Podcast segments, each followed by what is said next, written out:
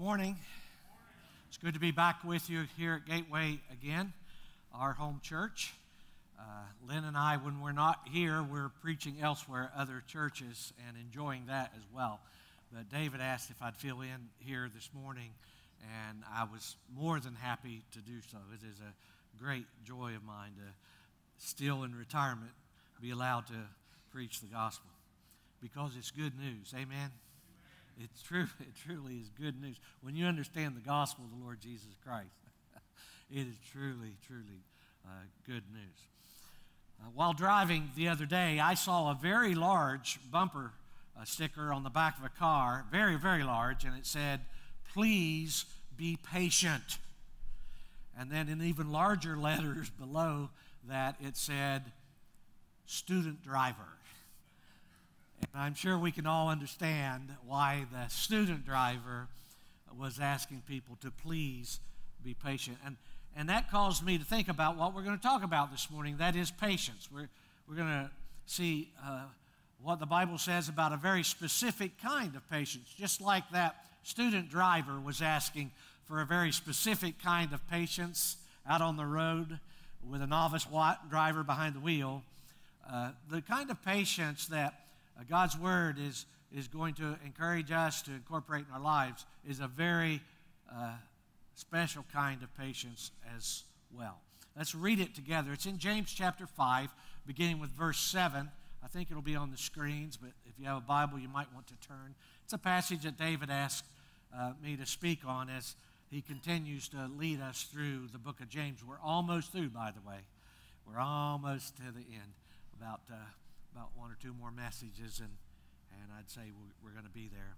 But in James 5 7, James says this Be patient, therefore, brothers. And when anybody asks me to be patient, the first question comes to my mind is, For how long? Which tells you about how impatient I really am. You know, be patient. How long? How, how long do you expect me to do this? Until when? How long are we to be patient as Christians? Until the coming of the Lord. You've got to be kidding me, right? Until Jesus comes again, we're told to be patient. Behold, ado is the Greek word, um, or I think the ESV here says, see, see how the farmer waits for the precious fruits of his field, uh, being patient about it until it receives the early and the late rains. That's how the weather is in, uh, in Israel even today. There's an earlier rain and there's a later rain, and in between is a pretty long dry spell. And, and the farmer, especially first century farmers, didn't have much choice. Uh, no matter how dry the dry spell became and how parched his ground became, he basically just had to wait it out until he received from heaven the help that he needed. Now, that was an action that was totally passive on the farmer's part, but it was absolutely necessary if his crops were going to make it. I mean, the farmer could have impatiently, in anger, gone up and uprooted it all. We just lost it all instead of waiting for those rains to fall. Just like that, James says. Exactly like that like the farmer who has to patiently wait for the help from heaven to fall. Just like that, be patient. Uh, macrothumeo is the Greek word, macro meaning uh, long or, or big. Take the long view. Uh, micro is small, like a microscope. Take the, the small view. But macro is, is, the, is the large, is to take the long view. And thumeo means a fierce determination in spirit, an endurance about uh, uh, your character that for a long time you're able to hang in there and, and, and endure uh, what happens. Be that kind of uh, patience. Uh, to me, it's, it's like um, a, a, champion wrestler. I, anyone here a wrestler or used to be a wrestler? That was my sport. The only thing I was really good at because I was such a teeny weeny little guy. But uh, I used to love wrestling. And one of the exciting things to me about wrestling is it, it didn't matter what the score was, if there were two seconds left in the match, the tables could be turned and the winner could become the loser and the loser could become. It just took two seconds to put your opponent on the back. And no matter what the score was, you won. And I can remember many times uh, wrestling an undefeated champion, and I'd be ahead on points. And the last 10 seconds, it was like trying to hold on to a wildcat. They did not give up no matter what the score. They wanted to keep their perfect record intact. And they knew in two seconds they could turn the tables on me and, and pin, and they could walk away with their undefeated record intact. It, it was a, I mean, that last 10 seconds was like trying to hold on to a wildcat because they were, they were going to wrestle to the end. They were not going to quit no matter the score. That's the kind of fierce determination Thumeo is talking about the, the, the macro view, the long view, the determined view that I'm not going to quit for how long? Until the Lord comes. Until the Lord, and that, that's the final second. Until those final two seconds tick, I'm not quitting. It doesn't matter what the world throws at me. I'm going to endure. For the coming of the Lord is at hand. It's really going to happen. Do you realize people in the first century were saying that? Christians in the very first century were saying Jesus could come soon. It's at hand. Don't quit. And then James goes on to say, Do not grumble against one another, brothers, so that you may not be judged. Behold, adieu, see, look, the judge is standing at the door. Jesus could walk through at any moment. Now, grumbling is the temptation in the midst of suffering. Uh, to grumble, stenadzo is the Greek word. Uh, in other places in the New Testament, stenadzo is translated to sigh or to moan or to groan. And you've seen people do this when maybe you've been tempted to do this in the midst of a trying moment. Woe is me. You know, I, I'm, I'm enduring, but oh, I guess if I have to, uh, I will. Do not do that, is what James says, in the midst of your suffering. Why? Because Jesus is coming, and until then, Jesus is listening. He's standing right at the door. This is the same Jesus who said, if you'll remember, Blessed are you when others revile you and persecute you and utter all kinds of evil against you falsely on my account. Rejoice and be glad. Don't moan and groan and mope about. Rejoice and be glad. Why? For your reward is great in heaven. For so they persecuted the prophets who were before you. You're in good company. And it's in that same company that James cites as an, as an example the prophets. Our text this morning says, as an example of suffering and patience, brothers, take the prophets who spoke in the name of the Lord.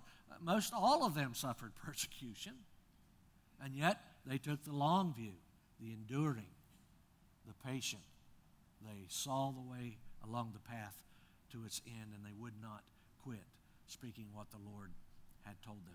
Behold, verse 11, again the Greek word adieu, uh, see, uh, look, looky here. Uh, Gomer Pyle used to say Shazam, something incredible here. You got to understand this incredible truth.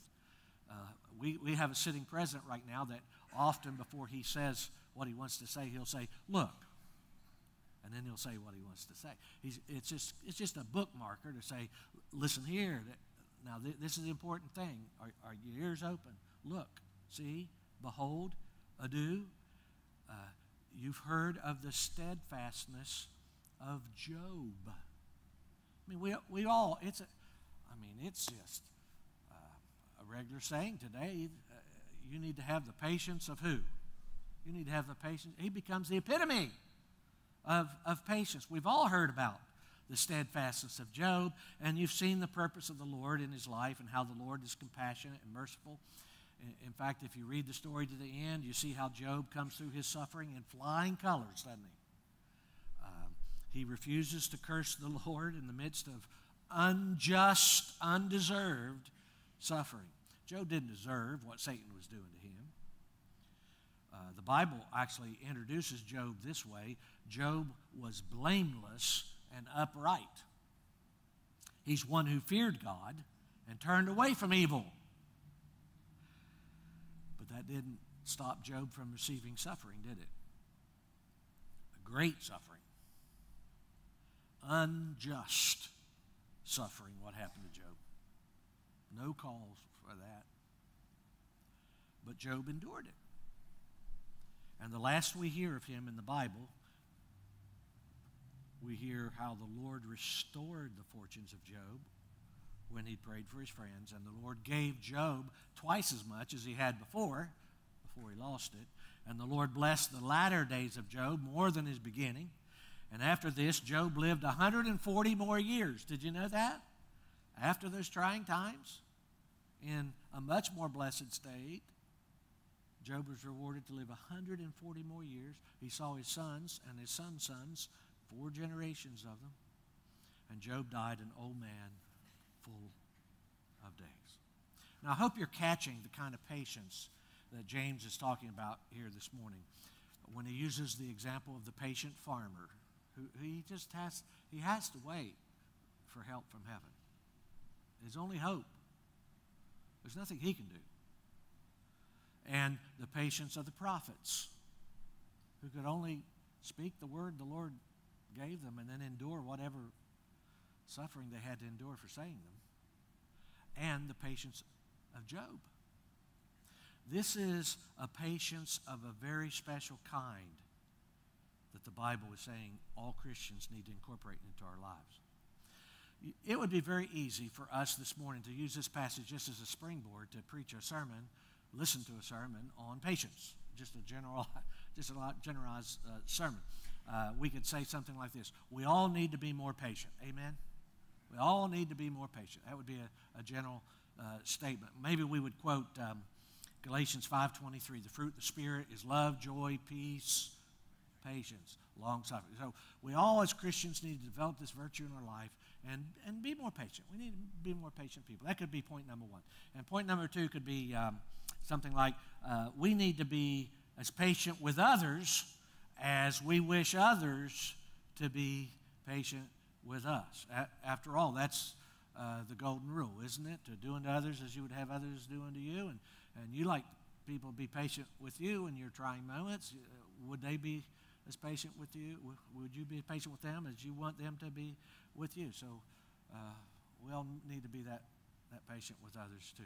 Or we could go as far as to say, maybe the final point of the sermon, we could say we need to be as patient with others as the Lord has been patient with us. Amen? Because the Lord could have just wiped us clean from the face of the earth. He did that once in Noah's day, remember? So it's not beyond him. But he, he's chosen not to do that. He's chosen instead to be patient with us. In fact, our focus verse this morning said it's the reason Jesus hasn't come yet is the Lord is long suffering, not wanting anyone to perish, but everyone to come to or receive repentance. The reason Jesus has not come is to give more people time to turn b- before they burn. Uh, so we need to be as patient uh, with others as the Lord is patient with us. And in fact, there's a, there's a New Testament verse, uh, Ephesians 4.32, be kind, tenderhearted toward one another, forgiving one another, even as the Lord through Christ has forgiven you. You need to forgive others, even as the Lord has forgiven you. We all need to be more patient, more patient with others as we wish they were with us, and more patient with others as the Lord's been with us. It'd be very easy for us to just listen to a generic sermon on patience, and it's all true, it's all good, it's all right, it'll all be fine. Uh, and we could very impatiently be done with this morning, and we could all jump out of here to the restaurant of our choice and, uh, and be first in, in line. Uh, we, we did our sermon uh, for, the, for the morning. But that isn't the kind of patience that James is talking about this morning. That's not what this verse is describing. It's a very specific kind of patience he's talking about. The ESV's heading, that's the translation that we're using this morning, the English Standard Version. Uh, the ESV's heading for this pericope, this little piece of scripture, uh, is uh, in, entitled Patience in Suffering. But to be honest with you, James is describing an even more specific kind of patience than that. More specifically, James is describing patience in unjust suffering, in suffering you didn't deserve. Uh, some suffering comes to us because, quite frankly, it should. We deserve it. As E.F. Hutton says, we earned it. Uh, because the decisions we made and actions we took, there was a price to be paid. And it should not come to surprise us uh, that payday comes someday. You know, there's a reason why I'm carrying this extra weight this morning. No one force fed me. I brought this on myself. I deserve this. There is some suffering we all endure justly because of decisions that we make. That's why our mama said, sit up straight, don't slouch. Anybody remember that? Eat your greens. Brush your teeth. Remember those days? Don't smoke, don't chew, don't go out with girls who do. Those of us who took mama's advice have our mamas to thank for some of the suffering we've been spared from in these latter days of our life. But what about those who've never smoked a cigarette in the day of their life and they still get lung cancer? How fair is that? What about the person who has the teetotaler who's never touched a drop of alcohol and they still die of cirrhosis of the liver? That can't be right. What about the Christian who does exactly what Jesus says and he turns the other cheek only to get slapped in the other side of the face?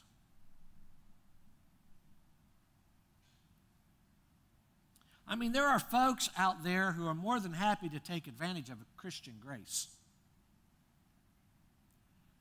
And it's the Christian who ends up paying the price for it. And sometimes the price for patiently enduring that kind of unjust suffering is more than just a bruised ego and a swollen face. Uh, many Christians have been scarred for life or lost their life for doing the right thing over the last two millennium. Where is God when that kind of thing happens?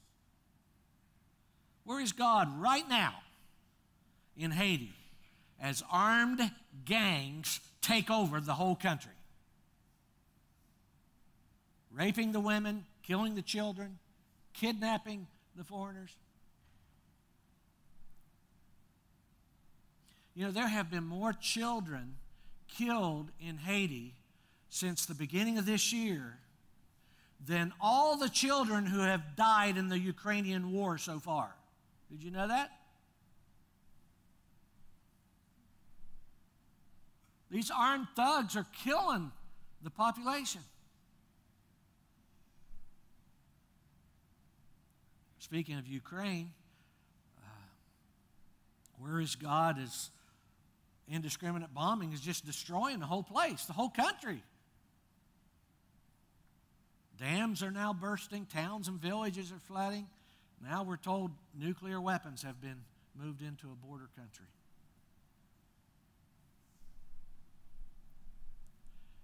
Or we don't have to go further than our own state. Uh, last week in Mingo County, uh, where was God when one of our state troopers was shot and killed trying to protect the very people he was sworn to serve? How, how's that right? That can't be right. Where is justice when those kind of things happen? Where, where is God? I mean, God is supposed to be just. So why doesn't he get up and do something about all this? That's the question. Now, sometimes skeptics ask the question if God is good and God is great or God is all powerful, why doesn't God do something about the suffering in the world? The suffering's not good. If God can do anything, Why didn't he stop the suffering? And that's a question that can be answered. In fact, David has tried to lead us into how that question could be answered. It's not an easy answer, but uh, it can be answered. But the question this morning is if God is just, He's always on the side of right, He's always against the side of wrong. If God is just and God is all powerful, why doesn't God get up and do something about all the injustice going on? If it's true, as the Bible says, that the eyes of the Lord are in every place, beholding the good and the evil, and that the eyes of the Lord are toward the righteous and his ears are, are toward their cry, he's listening to his people's prayers, crying out for help in the midst of unjust situations. If, if all that's true, then why all this dilly dallying around? Why doesn't God just get up and do something about it? Answer his people cry for help. The cry for justice in an unjust world. Why isn't it answered? When I think about all the unfairness that seems to be going on unchecked, uh, I can't help but think about Edmond Dante in Alexander Dumas' The Count of Monte Cristo. You remember that classic story? Um, uh, Edmond Dante is a 19 year old young sailor who, uh, who, who is falsely accused and imprisoned in the Chateau d'If, uh, the prison from which no one is ever seen again. The political prisoners are exiled there forever. And uh, he, the warden in the prison knows good and well that Dante has done nothing wrong. He's an innocent man. But he also knows that young Dante has fallen into his hands for the rest of his life. That Edmond Dante will never escape Chateau d'If. And the warden, just for the fun of it, just for the fun of it, he hangs all the new prisoners up by their thumbs and he whips them into unconsciousness on the first day of their incarceration. And he promises and keeps his promise to come back at the anniversary day of their incarceration every year to whip them again every year for the rest of their life. And he only does it because he can. The prisoner hasn't deserved anything.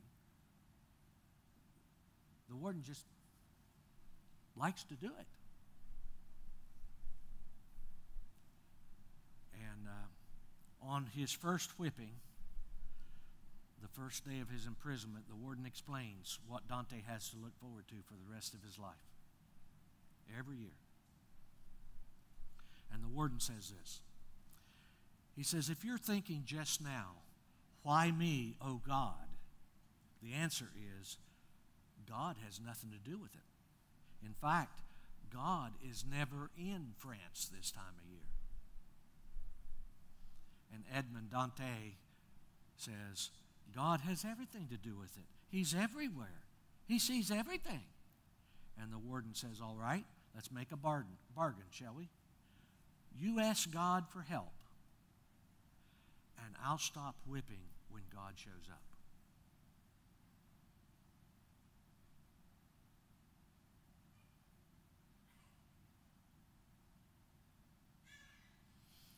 Whipping goes on and on until Dante screams, falls into silent unconsciousness. And the most terrifying thing about all that is there is evil that that is that evil in this world. There is evil that is that evil in this world. There is evil done in this world just for the fun of doing evil. And God doesn't seem to show up.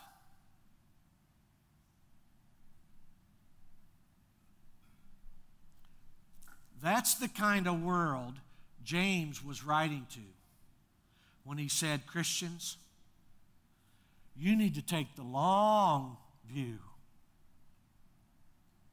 the steadfast view of Christians suffering unjustly. You also be patient. Establish your hearts. Sterizo is a Greek word. Uh, stand fast and rigid against an unjust suffering in which you must endure. Why? For the coming of the Lord is at hand. Jesus really is coming again. This will end. Now, this is a kind of patience that just blows the world's mind. Because Christians have been saying for 2,000 years now that Jesus is coming again. You've probably sang the song many times, Jesus is coming again. Or you may have even have said or written a banner that said Jesus is coming soon. Or that Jesus could come today. Where is this coming that he promised? Now, Peter promised or prophesied our world would one day say those very words. He said, one day this world would say, Where is this coming? He promised. Ever since our ancestors died, everything goes on as it has since the beginning of creation. Jesus is not coming. We've been hearing you say that now for 2,000 years. We live in this day that Peter prophesied. People today make fun of people who say Jesus is coming again or today or soon. Uh, they put us in the, in the same boat with uh, the, the long haired, bearded, monk robed uh, old man on the street that's holding up the sign saying Jesus is coming soon. Uh, what, a, what a weirdo, the world says. What, what a kook. What an antiquated notion. People have been saying that for 2,000 years. Where is this coming? He promised. They are saying that just like Peter said they would. But what people forget is what Peter went on to say, which we read in our focus verse here this morning, that with the Lord, a day is like what? A thousand years. And a thousand years is like a day. So Jesus hasn't come in 2,000 years. so if I, if I figure that right on God's calendar, that's about two days. That's why we need to take the long view that we're being told to take this morning.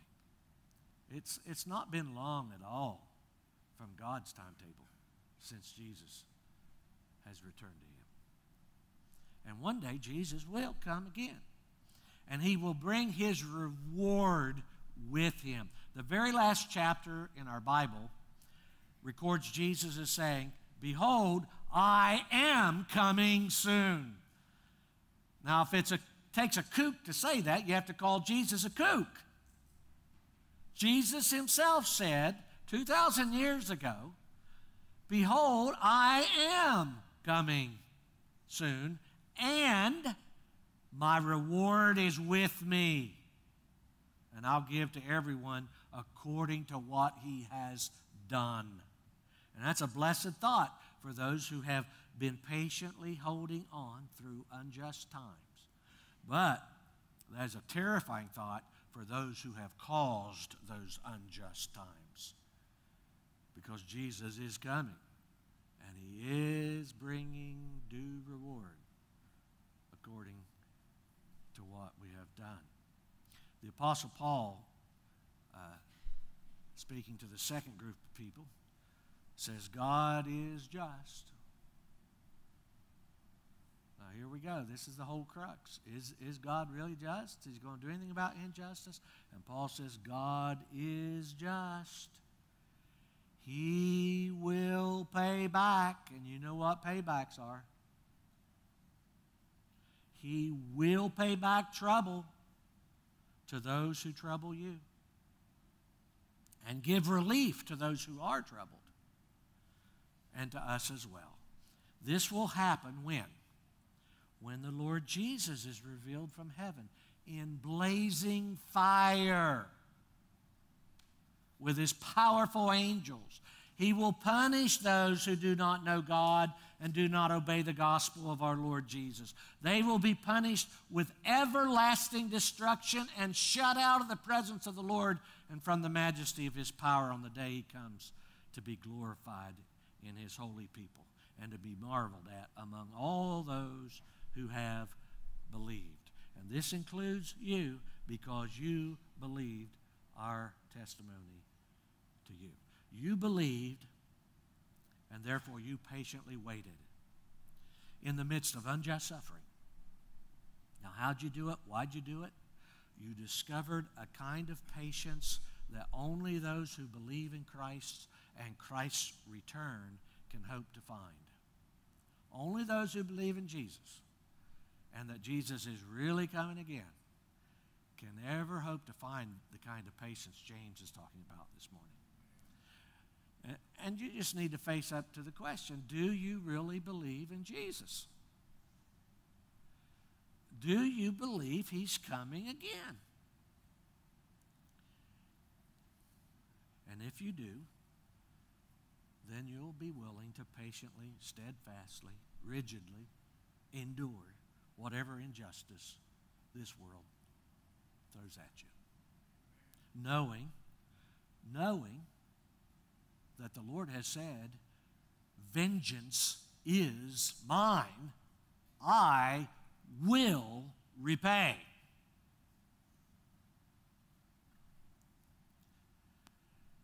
Can you wait for that day? If you have faith in Jesus and that He is really going to return, you'll be able to develop this kind of patience in your life without grumbling about it. James includes that when he says that. No moaning and groaning. Um, like Joe uh, Bidzplik did, a character in uh, the Little Abner comic strip. How many are old enough to remember Joe Blipstick? Uh, they, they, the author makes his name unpronounceable. There's no vowels in it. Joe Blipstick. But it was an old feller in, in worn out bib overhauls and, and uh, always down on his luck, and a storm cloud is always following him everywhere he goes. Uh, if I didn't have any bad luck, I'd have no luck at all. Gloom, despair, agony on me. I guess that's a different show, but how do you handle your trying times? We're not just being told to, to be patient and, and uh, grit our teeth, grin and bear it. That's not what, what we're being told uh, to do here. Uh, we're told to patiently endure without moaning and groaning. Now, be honest. Who here needs to start turning your frown around? upside down because you're like Joe with the storm cloud following you. Everyone sees you coming. It's going to be another complaint session. People stopped asking you how you were doing a long time ago because they knew you'd tell them.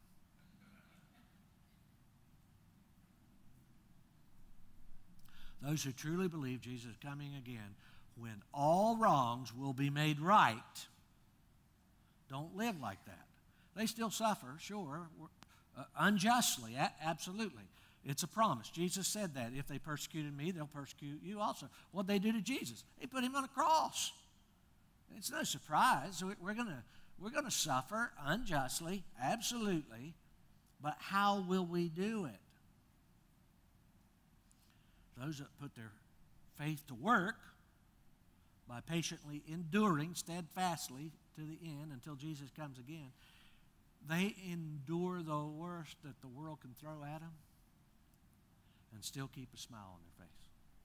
The Apostle Paul says it this way, and I don't, I don't know any Christian that's probably suffered more than the Apostle Paul did in his lifetime, and he ended up in the end being martyred for his faith, but suffered a lot before uh, martyrdom. Martyrdom was probably a release, if you'd ask Paul.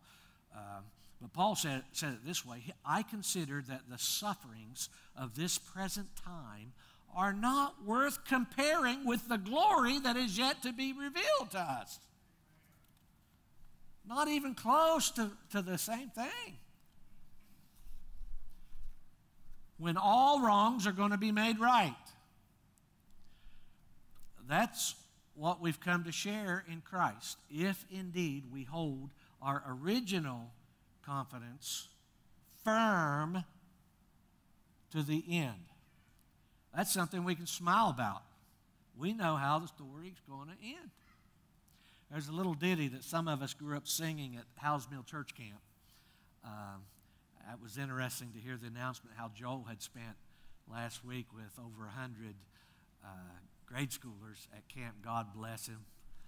You know, I, for 24 years, I was the dean of Jubilee Camp up north, and uh, it was a fourth grade only week. You had to be fourth, going in the fourth grade, uh, and I would have between 120 and 160 fourth graders every year uh, for a week of my life for 24 years. And uh, I don't know if I believe in purgatory or not, but if I believe in purgatory, I've done it. I'm out.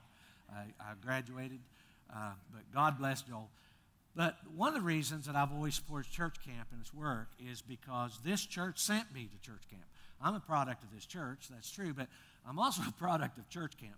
Uh, this church always uh, paid half of, our, of my tuition to go to Howells Mill Christian Assembly Camp in Ona. And so as a little boy, uh, when I lived along the railroad tracks and when I lived out on Coal Mountain, didn't matter, uh, they sent me uh, to church camp, and, and I probably spent uh, 10 or 12 years of my early childhood each year going to the different weeks of of church camp. And one of the little ditties that they taught us little kids to sing, and, and we kept singing it all through the years, uh, was, a, was a little song that went like this. And they usually had us sing it. They'd wake us up early in the morning and gather us all together, and you know about how happy kids are to wake up early in the morning. And uh, they'd gather all of our smiling faces together, and uh, we'd all sing this little song again. I, I still know it. I'm 66 years old. I, I know this by heart. Grin again, gang, get gung ho about Jesus. Swi- smile, sweet Susie, so you send Satan sadly away.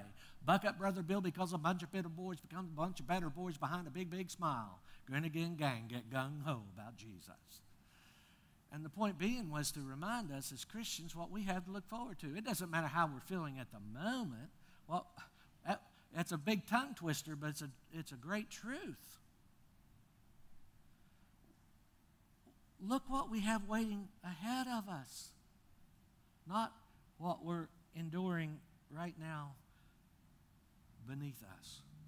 Uh, we, can, we can put a smile on our face even while patiently enduring unjust suffering.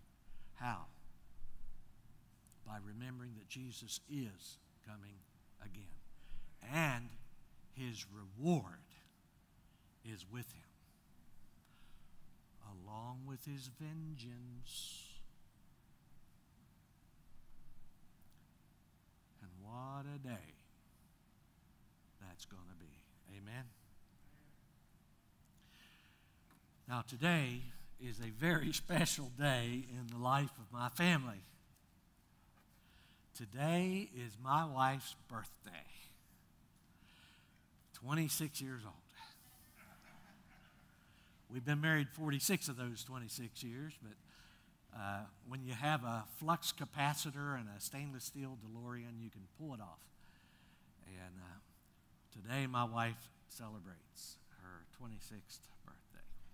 And in celebration of my wife's birthday, I've been looking forward uh, all year to um, someplace special I could take her uh, to celebrate. And I, think I found it. I was driving across Interstate uh, 64 and got off at the MacCorkle exit, and I was thinking, oh, where's someplace special that I could take my wife to celebrate her birthday? And right there in front of me on Route 60 was the sign, must have been dropped from heaven as I waited at the light. It said, South Charleston, West Virginia, someplace special. And right across the street, wouldn't you know it, this pretty little French restaurant, Robert Avant, right along the picturesque Kanawha River. Someplace special. I'm going to take my wife to celebrate. Folks, Jesus is coming back to take us to some place special where there'll be no more injustice. A place where every wrong will be made right. Every tear wiped away from the eyes. And where we will be with the Lord and our loved ones in the Lord forever. That's what awaits us if indeed we hold on to our original confidence firm to the end. And what's that going to take? Patience. And patience of a very special kind. A, a patient, a, a kind of patience that will just blow this world's mind, but a kind of patient, patience only those who truly believe in Jesus and in Jesus' return can ever hope. Do you have it? Would you like to have that kind of patience in your life? We're going to stand and we're going to pray that someone might place their faith and trust in a returning Jesus and that they can begin patiently waiting and enduring whatever this world can throw at them. Lord, we thank you so much for loving us for giving your Son Jesus to die on the cross for us, the just for the unjust.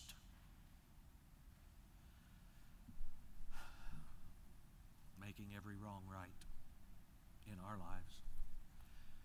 We pray someone here this morning accepts Jesus as their Savior and allows Him to make their wrongs all right in your sight. Before Jesus comes and makes all wrongs right in the whole world. That's our prayer, Lord. It's in Jesus' name we pray. God's people said.